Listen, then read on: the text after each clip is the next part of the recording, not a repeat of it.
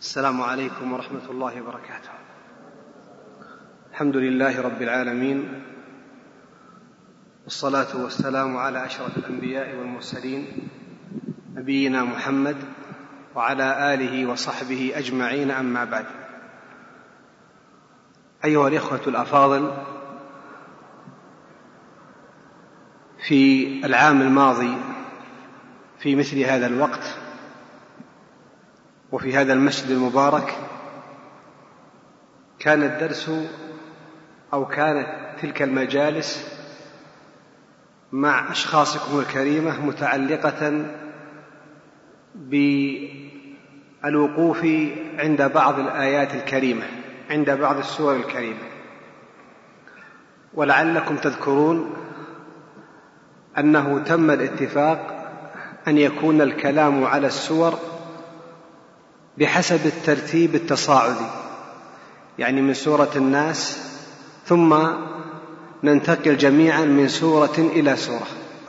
تم بتيسير الله وتوفيقه ومنته الفراغ بكلام يسير عن سور عظيمة إلى سورة النصر فيما تذكر. نعم إلى سورة الهمزة. ونكمل جميعا في هذا المجلس الكلام على بعض الصور وسيكون كما علمنا جميعا أن التفسير تفسير ميسر. والغرض من هذا الأسلوب لأنه أرسخ في الأسلوب وفي الفهم وبخاصة أني سأرتب الكلام ترتيبا عل الله أن ينفع به قائله وسامعه ومن بلغ. ونحن نعلم جميعا أن قراءة السورة الكريمة أو الآية دون فهم لمعانيها يفوت على الإنسان خير خيرا عظيما.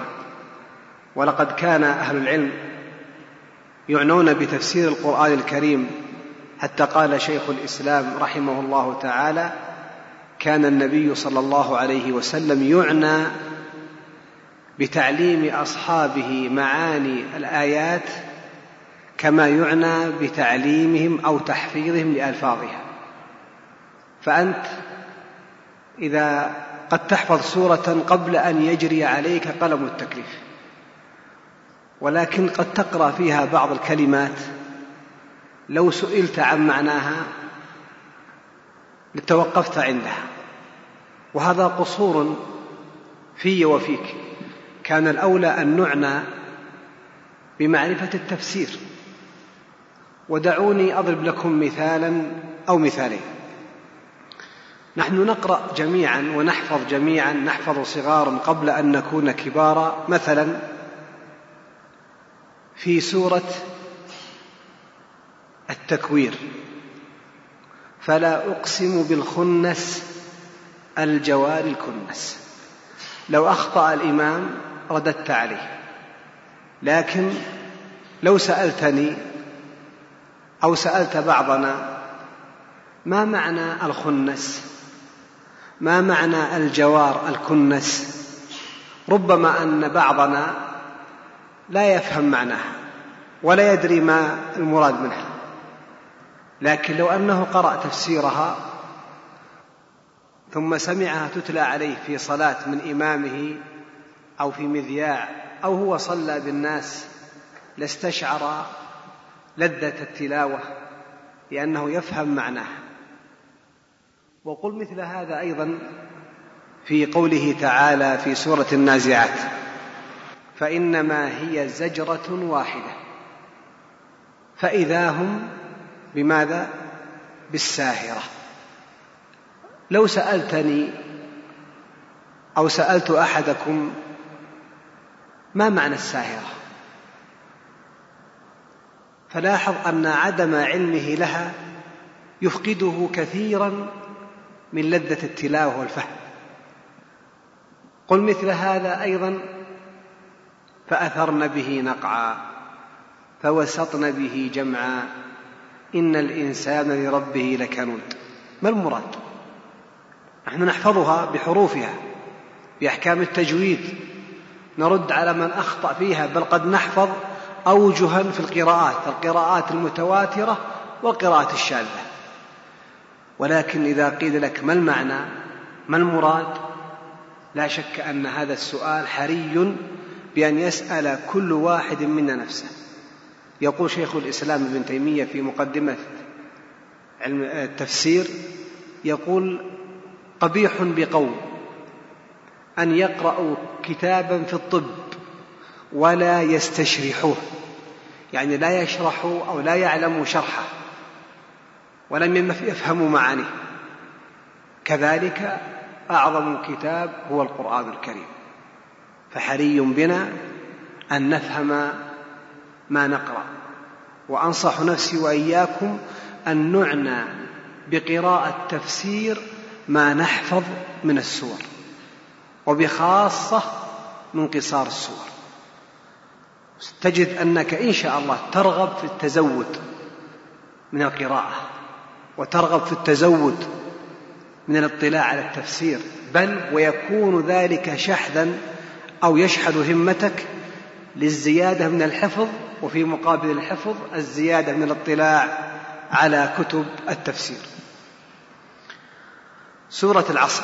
بسم الله الرحمن الرحيم. والعصر. إن الإنسان لفي خسر إلا الذين آمنوا وعملوا الصالحات وتواصوا بالحق وتواصوا بالصبر. سيكون الكلام على مسائل مرتبة. المسألة الأولى عدد آياتها ثلاث آيات قد يقول قائل وهل في هذا إشكال؟ نعم في بعض ليس إشكالا ترتب عليه خلاف شرعي ولكن في بعض أو عند بعض الصحابة والتابعين تأتي بعض السور بثلاث آيات وفي بعض النسخ قد تقسم الآية إلى قسمين فتكون أربع آيات. والأمر في ذلك سهل. المسألة الثانية أن هذه السورة سورة مكية عند جمهور أهل العلم. وإذا قيل عند الجمهور فهذا يفهم منه أن هناك من قال بخلاف هذا القول. فقال بعض التابعين كقتادة ومجاهد بأنها سورة مدنية. وهنا فائدة تتعلق بالمكي والمدني. ما المراد بقول أهل العلم نزولها أو هذه سورة مكية وهذه سورة مدنية؟ يقول بعض أهل العلم إن المراد بحسب المكان. فما نزل في مكة فهو مكي. وما نزل في المدينة فهو مدني بغض النظر عن الزمان القول الثاني عكسه أن العبرة بالزمان بغض النظر عن ماذا؟ عن المكان فما نزل قبل الهجرة فهو ماذا؟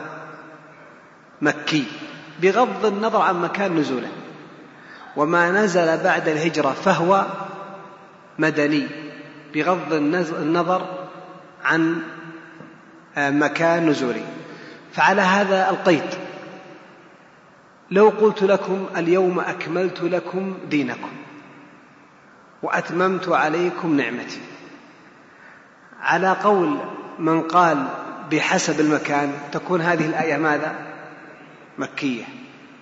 نظرنا إلى مكان نزولها. وعلى قول من قال بالزمان تكون مدنية.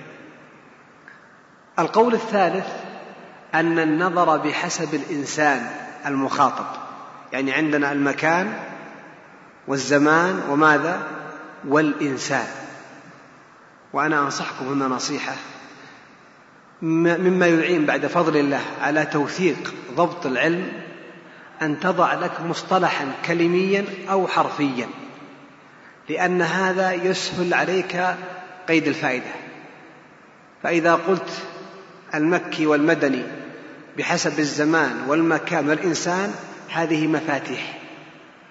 فالزمان بما كان قبل الهجرة فهو مكي وما بعدها مدني. والمكان بحسب البقعة والإنسان بحسب المخاطب. قال أصحاب هذا القول إذا كان المخاطب بذلك كفار قريش وهم المعنيون فتكون السورة ماذا؟ مكية.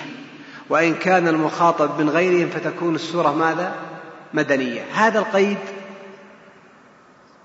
فيه ضعف. ولعل الصحيح أن الاعتبار بحسب ماذا؟ بحسب المكان. فما نزل في مكة فهو مكي وما نزل في المدينة فهو مدني. قد يقول قائل هناك سور لم تنزل أو آيات لا في مكة ولا في المدينة. شيء نزل في تبوك أثناء الغزوة وشيء نزل في بدر أثناء الغزوة إلى غير ذلك. ماذا يقال في هذه السور أو في هذه الآيات؟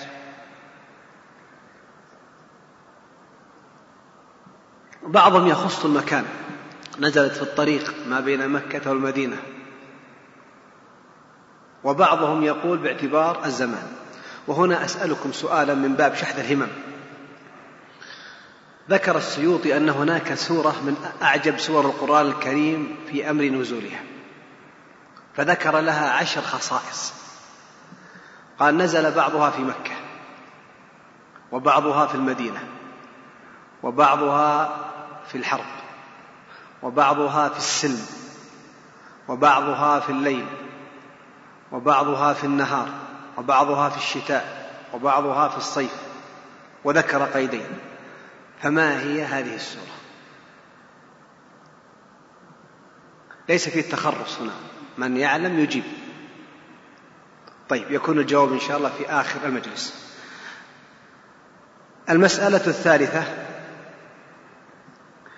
هل ورد لهذه السورة فضل معين؟ هل ورد لهذه السورة فضل معين؟ نحن نعلم جميعا أن لقراءة القرآن فضلا عظيما. قال عليه الصلاة والسلام ألا لا أقول ألف لام ميم حرف ولكن ألف حرف عشر ولام عشر وميم عشر. اقرأ القرآن فإن بكل حرف عشر. ألا لا أقول ألف لام ميم حرف ولكن ألف حرف ولام حرف وميم حرف فتلك ثلاث هذا فضل عام لكل القرآن الكريم. لكن هناك فضل يكون خاصا لسورة أو لآية أو لسورتين جاءت في نص معين. كقوله صلى الله عليه وسلم من قرأ آية الكرسي دبر كل صلاة مكتوبة لم يحل بينه وبين دخول الجنة إلا الموت. فهذا فضل مستقل. اقرأ الزهروين البقرة وآل عمران فإنهما يحاجان أو تأتيان تحاجان عن صاحبهما يوم القيامة. فهل ورد لهذه السورة فضل معين؟ الجميع طلبة علم. نعلم الصحيح لنعمل به ونعلم الناس ونعلم الناس. ونعلم الضعيف لنحذره ونحذر منه. جاء في حديث مكذوب من قرأ سورة العصر غفر الله تعالى له وكان ممن تواصى بالحق وتواصى بالصبر. هذا حديث مكذوب وحري بطالب العلم أن يعلم مثل هذه الأحاديث لأن كثيرا من الناس ليس عنده تمييز. فيقرأ أو يعمل بكل ما وقعت عليه عيناه أو وقع في أذنيه. وطالب العلم هو الميزان عند السؤال. المسألة الرابعة اشتهر أثر أن الصحابة رضي الله تعالى عنهم كانوا إذا تلاقوا في طريق لم يتفرقا حتى يقرأ أحدهما على صاحبه سورة العصر. وهذا أثر صحيح. لكن هل هذا دائما بين كل الصحابة عموما من استقراء أحوال الصحابة أن ليس هذا دائما؟ قد يكون يقع أحيانا وبخاصة عند التواصي والتناصح. وهذه الآية كما سيأتي إن شاء الله هذه السورة قد جمعت ما يكمل حال الإنسان بنفسه وما يكمل به المسلم غيره من إخوانه. المسألة الخامسة تشبث المعتزلة بشبهة في هذه السورة وزعموا أن مرتكب الكبيرة في النار. لأن الله تعالى لم يستثن أحدا من الخسارة. والعصر إن الإنسان لفي خسر إلا الذين آمنوا وعملوا الصالحات. فمن وقع في الخسارة فهو داخل في عدم النجاة.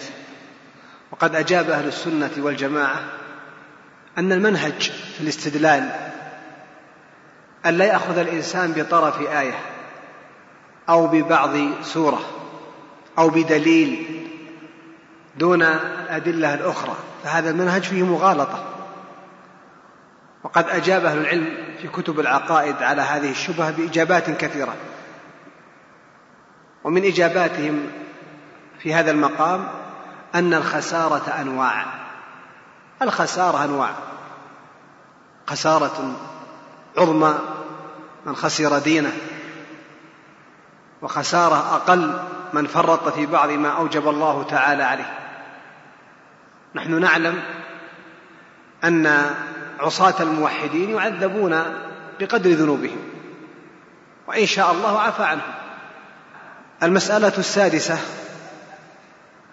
اشتهر للشافعي قول عن هذه السورة أنه يقول لو ما أنزل الله على خلقه إلا هذه السورة حجة لكفته. مراد الشافعي رحمه الله تعالى أن هذه السورة العظيمة قد قامت بها الحجة وارتفعت بها المحجة. فالناس في خسارة إلا من آمن بالله تعالى. وعمل الصالحات وتواصى بالحق وتواصى بالصبر مع نفسه ومع الناس. وهي جامعة لأصول الحجج فكل الوعيد والوعد والترغيب والترهيب يدخل ضمنا تحت هذه الآيات العظيمة. المسألة السابعة من باب الفائدة. حدثني الشيخ عبد الله بن قعود رحمه الله تعالى. قال كان الإمام الشيخ بن باز رحمه الله تعالى يكثر من الكلام على تفسير هذه السورة لما كان في الدلم في الخمسينات والستينات الهجرية. ولعل الجميع قد سمع الشيخ عبد العزيز رحمه الله في الفترة في المساجد يكثر من الكلام على هذه السورة. وهذا من فقه الشيخ عليه رحمة الله. لأن هذه السورة جامعة مانعة. جامعة لأصول الخير وفروعه. ومانعة من أصول الشر وفروعه. ومن تأمل معانيها وما تضمنت على قصر آياتها رأى فقه الشافعي عندما قال لو ما أنزل الله حجة على خلقه إلا هذه السورة لكفتهم. المسألة الثامنة الكلام على الآيات. والعصر الواو هنا للقسم. والعصر مقسم به. والمقسم هو الله عز وجل. وهنا وقفة. للخالق أن يقسم بما شاء من مخلوقاته. أما المخلوق فلا يقسم إلا بخالقه. الخالق يقسم بما شاء والعصر والشمس والضحى والليل إذا يغشى والنهار إذا تجلى والفجر وليال عشر والشفع والوتر. أما المخلوق فلا يقسم إلا بخالقه. سمع النبي صلى الله عليه وسلم رجلا يقول والكعبة. فقال عليه الصلاة والسلام من كان حالفا فليحلف برب الكعبة. ونهى النبي صلى الله عليه وسلم عن الحلف بالآباء. كانوا يحلفون بآبائهم. فنهاهم صلى الله عليه وسلم عن الحلف بآبائهم. والحلف بالله والحلف بغير الله على قسمين. تارة يكون شركا أصغر وتارة يكون شركا أكبر. إذا حلف الحالف واعتقد أن المحلوف به من المخلوقين مساو للخالق عز وجل فهذا شرك أكبر. أما إذا حلف وهو يعتقد غير المساواة فهذا شرك أصغر ونحن نسمع من بعض المسلمين الحلف بغير الله كالحلف بالنبي والحلف بالراية والحلف بالوطن والحلف بالعيش والحياة. فمثل هؤلاء ينكر عليهم لكن برفق. لما؟ لأنهم قد شابت أو شبوا وشابت رؤوسهم على هذا الأمر. فمن تنفيرهم أن تشتد عليهم وتحتد في إنكارك عليهم وبخاصة أنهم يسمعون بعض علمائهم يحلفون بغير الله. فترفق في ذلك.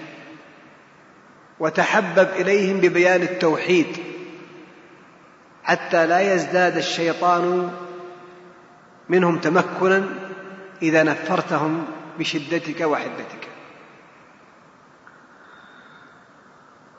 المراد بالعصر هنا قيل هو وقت العصر لأن هذا الوقت كان الجاهلية كان أهل الجاهلية يجلسون فيه ويعاقرون الخمر ويتفاخرون بالأشعار. والترفع على الآخرين كل قبيلة تفخر وتفاخر بمآثرها وآثارها. ولا يقدرون, ولا يقدرون قيمة وقتهم. وقيل إن العصر هو عصر النبي صلى الله عليه وسلم الذي عاش فيه. وقول ثالث أن المراد بالعصر صلاة العصر ولعل الصحيح هو القول الرابع وهو أن العصر المراد به الزمان. المراد به الزمان كله. هذا هو المشهور كما قاله ابن كثير وغيره عليهم رحمة الله.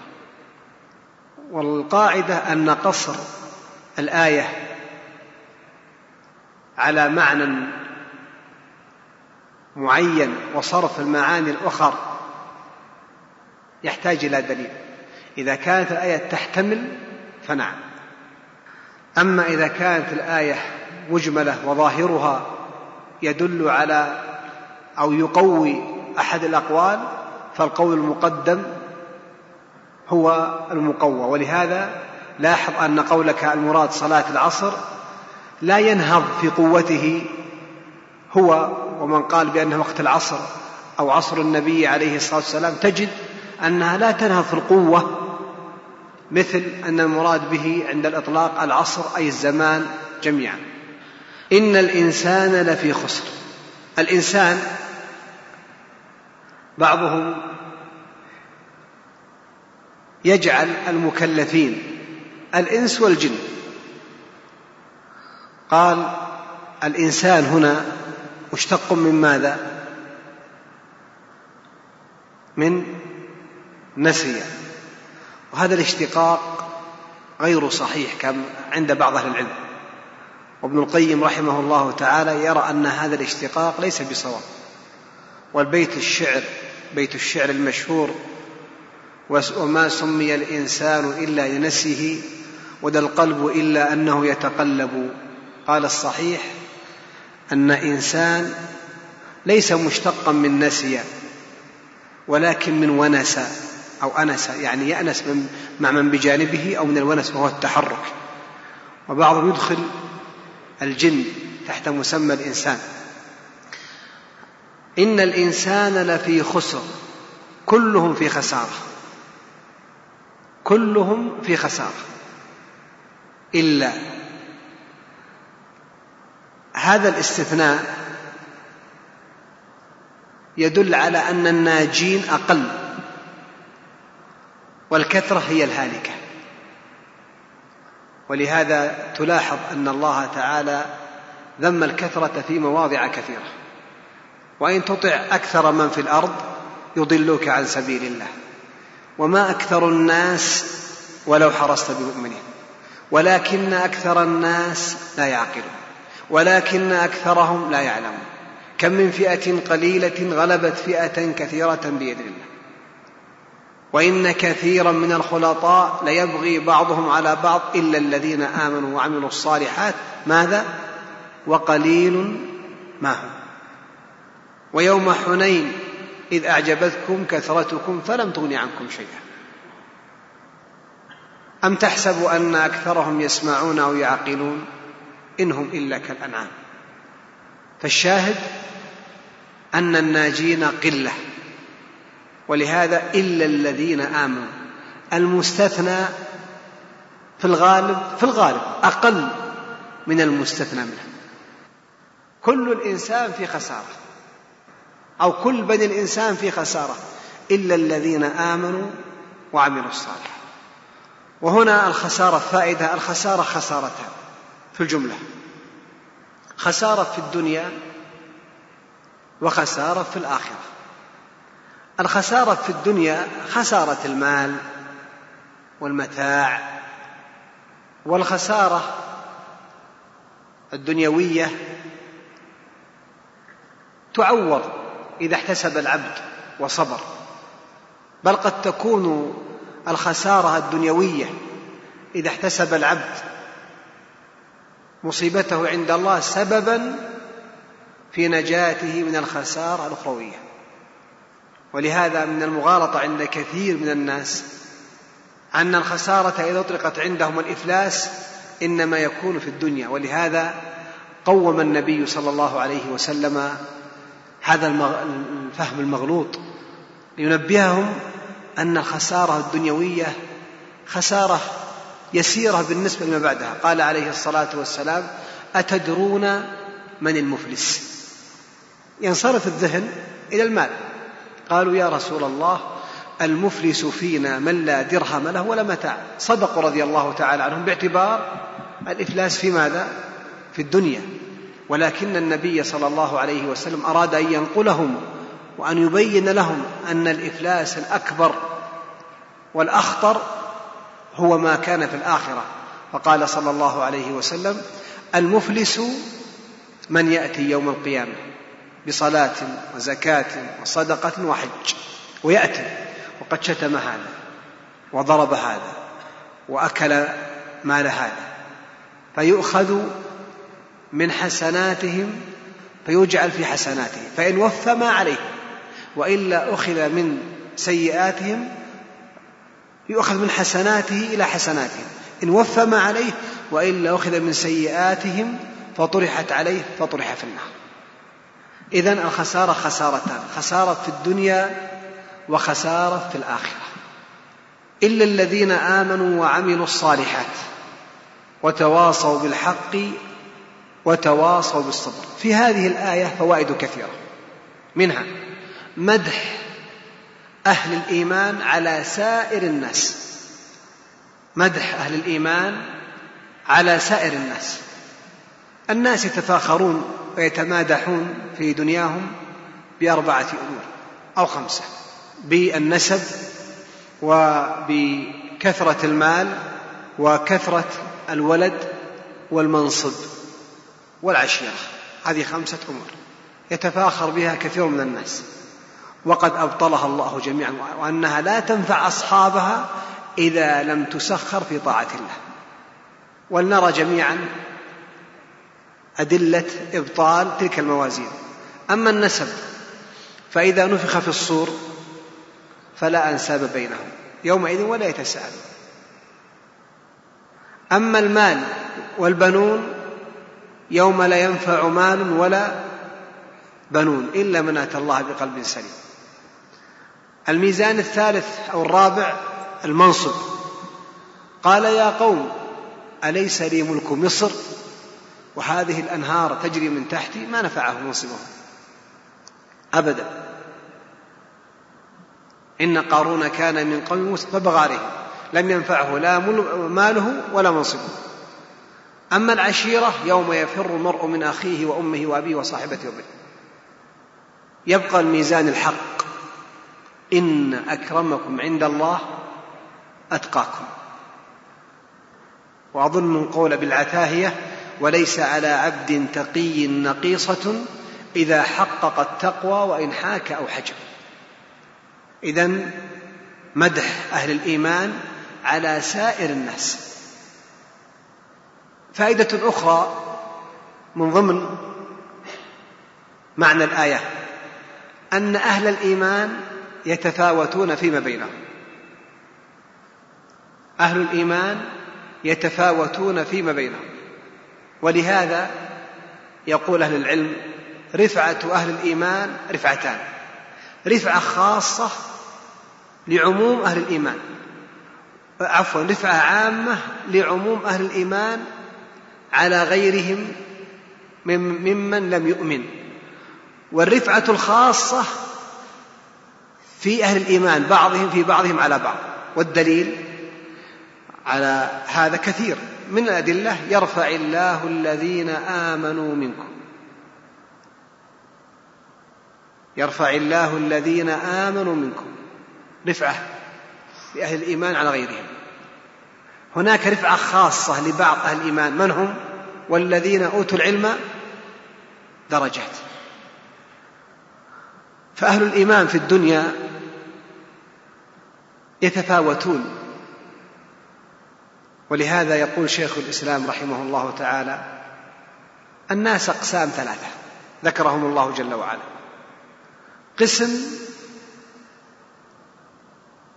أهمل الواجبات الشرعية وفرط فيها مرة يؤدي ومرة يهمل. مؤمن مسلم لكن عنده تفريط. يؤخر صلاة تفوته الصلاة يفرط يسب هذا يأخذ مال هذا وعنده أصل التوحيد. القسم الثاني خير منه وهو من سلم من حقوق الناس أن يتلوث بها تتلوث بها جوارحه وأدى ما أوجب الله عليه ولم يتزود. القسم الثالث أفضل الجميع من شارك القسم الثاني في كفه عن حقوق الناس وأدى ما أوجب الله عليه وتكثر من المستحبات. جمع الله الأصناف الثلاثة في قوله تعالى في سورة فاطر ثم أورثنا الكتاب الذين اصطفينا من عبادنا. فمنهم ظالم لنفسه. قال بعض المفسرين من فرط في بعض الواجبات الشرعية. ومنهم مقتصد من أدى الواجبات الشرعية كما أمر. ومنهم سابق بالخيرات من أدى الواجبات الشرعية وسابق إلى غيرها من الخيرات والمستحبات. أيضا من الفوائد أن أكمل المؤمنين من اجتمعت فيه الخصال الاربع آمنوا عمل الصالحات تواصى بالحق وتواصى بالصبر. أيضا من فوائد هذه الآية فضيلة التواصي بالحق والتواصي بالصبر. قد تقول أين ذلك؟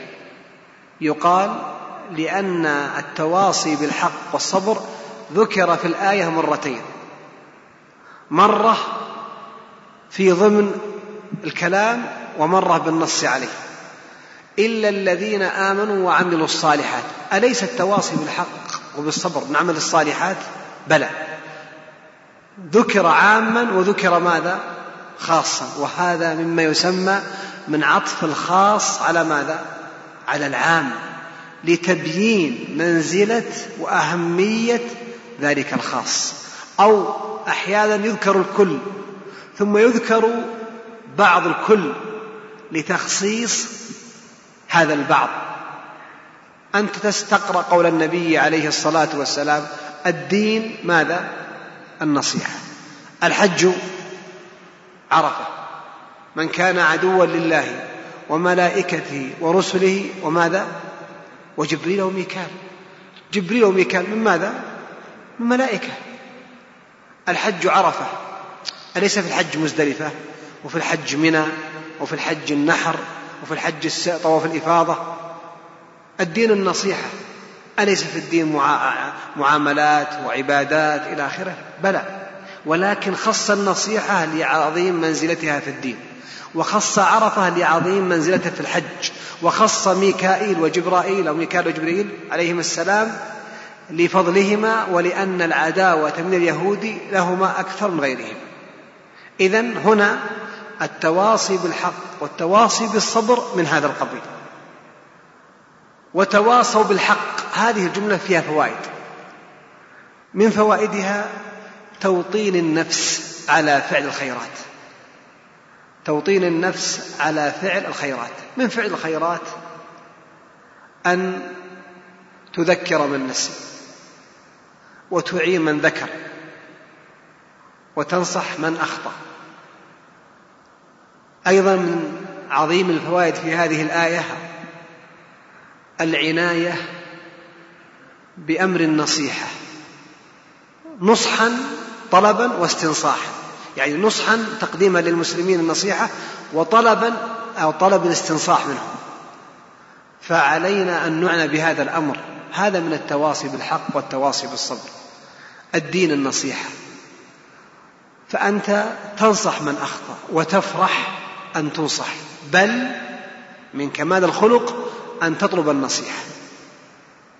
ويجب على من استنصحته أن يمحض لك النصح. قال صلى الله عليه وسلم وإذا استنصحك فانصح. وقال عليه الصلاة والسلام ومن أشار على أخيه يعني نعوذ بالله بعض الناس تستنصحه فيغرك. ومن أشار على أخيه بأمر يعلم الرشد في غيره فقد خانه. فإذا نصحك أخوك افرح. وإذا طلبت النصيحة من أخيك فعلي طلب أحد منك النصيحة فعليك أن تمحض له النصح.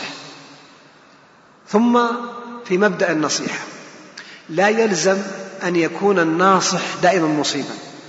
بعض المسلمين يقدم نصيحة إلى أخيه لا يلزم أن يكون الناصح مصيبا. هو مأجور على مبدأ المسارعة للنصح. لكن لا يلزم أن يكون مصيبا. قد يكون المنصوح على حق والناصح في نصحه على باطل وخطأ لكنه أراد الخير فأخطأ. وأنا أعطيكم حديثا كلكم يحفظه. في الصحيح أن النبي صلى الله عليه وسلم مر على رجل يعظ وفي لفظ آخر ينصح أخاه في ماذا؟ في في الحياء. يعني ينصح أخاه أن يترك شيئا من الحياء أو يترك حياءه. فقال النبي صلى الله عليه وسلم دعه. الخطاب لمن؟ للناصح والمنصوح للناصح. دعه فإن الحياء لا يأتي إلا إلا بخير. لكن هذا الناصح الذي أخطأ النصح معك عليك أن تدعو له وأن تشكره وتبين له برفق أنه أخطأ الطريق أو لم يوفق في نصحه. وإياك أيها الناصح إياك أن تأخذك العزة بالإثم والأنفة فتسخط على أخيك إذا لم يقبل نصحك. أنت أديت معا. حتى لو كنت على حق ورفض أخوك نصحك فلك وعليه لكن لا يلزم أن يكون الناصح دائما مصيبة. أيضا من الفوائد أن من كمال الأخوة أن يحب الإنسان لأخيه ما يحب لنفسه. لأن من لوازم التواصي بالحق أن تحب لإخوانك ما تحب لنفسك. ولهذا انصر أخاك ظالما أو مظلوما. قالوا يا رسول الله ننصره مظلوما. فكيف ننصره ظالما؟ قال ترده عن ماذا؟ عن ظلمه. وهذا من الت... وهذا من أعظم التواصي بالحق. الآية الأخيرة وتواصوا بالصبر أو الجملة الأخيرة. من فوائدها أن المؤمن معرض للبلاء. المؤمن في حياته معرض للبلاء في بدنه في ماله في ولده في دينه كل هذا وارد. وأعظم البلاء البلاء في الدين. ولا بد أن يجعل الإنسان نصب عليه أمر الصبر وعظيم أجر الصابرين. إنما يوفى الصابرون أجرهم بغير حساب. فأنت معرض للبلاء بمرض بخسارة مالية بتسلط عليك من شياطين الإنس والجن. ولهذا قال صلى الله عليه وسلم البلاء أسرع إلى من يحبني من السيل إلى منتهى. والدنيا فيها مصائب. ولهذا كثر الحث على الصبر. وعظيم وجاء في القرآن والسنة عظيم أجر الصبر. والصابرين المحتسبين. أيضا من فوائد هذه الآية عموما أن دعوة الناس إلى الخير لها أربعة أحوال أو مرتبة على حصول أربعة أمور. الإيمان والعمل والتواصي بالحق والتواصي بالصبر. كل من دعا الناس إلى خير هذه الأمور الأربعة تكون براسا له علم. عمل. بذلك العلم. نصح وتبليغ للناس لما علمه الله. وصبر على تبليغ الناس والاحتساب في نشر العلم والخير وكذا فيما يبتلى به من البلاء المتنوع. هذه السورة سورة العصر ذكر بعض المفسرين اثرا مفاده أن عمرو بن العاص قبل إسلامه كان مع مسيلمة الكذاب. وكان مسيلمة الكذاب يطمع أو أطمعه شيطانه وهواه في أن يلبس على الناس بدعوى النبوة وكان يحاكي أمر النبي عليه الصلاة والسلام طمعا أن يكون له المنزلة الرفيعة بين الناس. واحيانا كما يقال يقود الشيطان صاحبه حتى يكون أضحوكة ومسخرة فيما يقول وما يفعل. فجمع الخزيين خزي الدنيا وخزي الآخرة. كان يحاول أن يقلد القرآن الكريم وأن يذكر بعض الجمل التي يوهم الناس أنها وحي قد نزل عليه. يصدقه طرفان من الناس. طرف ليس عنده إيمان قد طمس الشيطان على عقله وقلبه وقسم يصدقه بلسانه وهو يعلم أنه كاذب. إنما نزعتهم تعصب له وعداء للنبي صلى الله عليه وسلم. حتى قال بعضهم كذاب اليمامة أحب إلينا ممن؟ من صادق مضر. الشاهد أن عمرو بن العاص كان جالسا مع مسيلمة فقال ما أنزل أو ما نزل على صاحبكم؟ هذا دليل عفوا أن عمرو كان قد أسلم رضي الله تعالى عنه. فقال نزل عليه والعصر إن الإنسان لفي خسر إلا الذين آمنوا وعملوا الصالحات وتواصوا بالحق وتواصوا بالصبر. فقال مسيلمة بعد أن فكر برهة وقد نزل علي قرآن. قال ما هو؟ قال يا وبر يا وبر إنما أنت أذنان وصدر وسائرك حفر النقر ما تقول يا عمرو في هذا القرآن؟ جاءت روايات كثيرة ألفاظ متشابهة عفوا. أذكر منها أن عمرو كان ذكيا داهية قال له والله يا مسيلم إني أعلم أنا يا عمرو أنك تعلم يا مسيلمة إني أعلم أنا عنك أنك تكذب. يعني أنت يا مسيلمة لما سألتني تعلم أني مكذب لك لأن كلامك هذا لا يقبله العقل. فضلا أن يقبله من كان عاقلا مؤمنا. ولكن هذا الأثر أخرجه الخرائطي في مساوي الأخلاق وفي إسناده رجلان عبد الله بن صالح ورجل آخر اسمه سعيد ومتكلم فيهما. قد يكون صح من طريق آخر الله أعلم. وهنا أبين أمرا يتعلق بعلم الحديث دراية. أحيانا يقرأ إنسان طالب علم حديثا في كتاب وليكن مثلا في سنن الدار قطري فيجد في السند رجلا ضعيفا فيقول هذا الحديث ضعيف. لأن فيه فلانا. هذا صحيح. لكن الأولى أن تقيد ذلك. وهذا من يعني الدقة في العزو وفي النقد. فتقول هذا الحديث ضعيف عند الدار قطني. فقد يصح عند غيره. أذكر حديث إن لم تخن الذاكرة. صلاة السفر ركعتان وصلاة الأضحى ركعتان وصلاة الفطر ركعتان وصلاة الجمعة ركعتان تمام غير قصر. هذا على لسان محمد صلى الله عليه وسلم عن عمر. جاء هذا الأثر عند الإمام أحمد.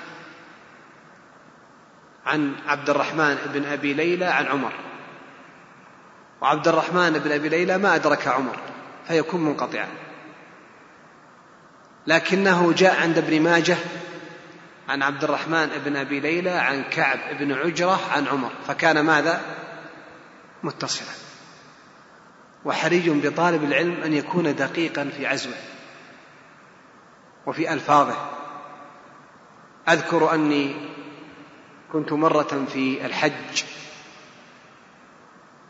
في خيمة للشيخ ناصر الباني رحمه الله تعالى فسأله سائل فقال يا شيخ إذا قرأت حديثا في كتاب ثم قلت هذا الحديث لم يصح عن النبي صلى الله عليه وسلم بناء على بحثي لهذا الطريق يعني مثلا في الترمذي وجد في الحديث في سند الحديث رجلا ضعيفا فقال لم يصح الحديث عن النبي صلى الله عليه وسلم. فقال الشيخ ناصر رحمه, رحمه الله كلاما معناه قد يكون في كلامك هذا كذبا على النبي عليه الصلاة كذب على النبي عليه الصلاة والسلام. لأنك تنفي كلاما قد قاله. قد يصح الحديث من طريق آخر. وحتى لا أستطرد أختم ب يعني تنبيه لطيف حول هذا يتسرع بعض طلبة العلم في مثل هذه الأمور فيقول لم يصح حديث في هذا الباب. على من خلال بحث بحث في كم كتاب فإذا أعياه البحث عن بغيته أو عن أن يجد شيئا قال لم يرد عفوا لم يرد في السنة شيء. هذا الكلام كبير وخطير. لم يرد في السنة. ليس بالأمر هين أن تقول لم يرد. معناه أن الإنسان قد شمل أو أحاط بالسنة وقرأ دواوينها ولهذا قيد على حسب علمك. فقل حسب علمي لأن هذا القيد يجعل المتسع ضيقا. على حسب علمي لم يصح هذا. على حسب علمي لم يرد لم أجد. ذكر السيوطي في تدريب الراوي والسخاوي فتح المغيث أن الإمام الزهري عليه رحمة الله من الزهري في جلال قدره؟ قال كنت عند الخليفة فقام رجل يعظ الناس فقال فذكر حديثا. الزهري سألوه قال ما أحرجني إلا غلام. قالوا كيف؟ قال كنت عند الخليفة فقام رجل فذكر حديثا فقلت ما سمعنا بهذا في السنة. فخجل الرجل فقام غلام. قال يا إمام يا زهري هل حفظت السنة كلها؟ قال لا. قال أحفظت ثلثيها؟ قال لا. قال أوعيت شطرها؟ أحفظت شطر نصفها؟ قال أرجو. قال اجعل حديث الشيخ من النصف الآخر. فهذا يعني الإمام الزهري رحمه الله تعالى لما سمع الكلام قال للرجل قم فتكلم. فالشاهد الإنسان يتئد في العزم ويحرص على أن تكون ألفاظه ألفاظا علمية. والجميع والحمد لله طلبة علم الناس عنكم يأخذون. فينبغي أن يكون الإنسان متحفظا في أقواله. إذا كثر سقطه وعلم الناس عجلته وعلم الناس تسرعه زهدوا فيه. فإن استمر واستمرأ أمره نبذوه. فإن أصر حذروا منه واستقبحوه. فطالب العلم يكون قدوة في قوله قدوة في فعله.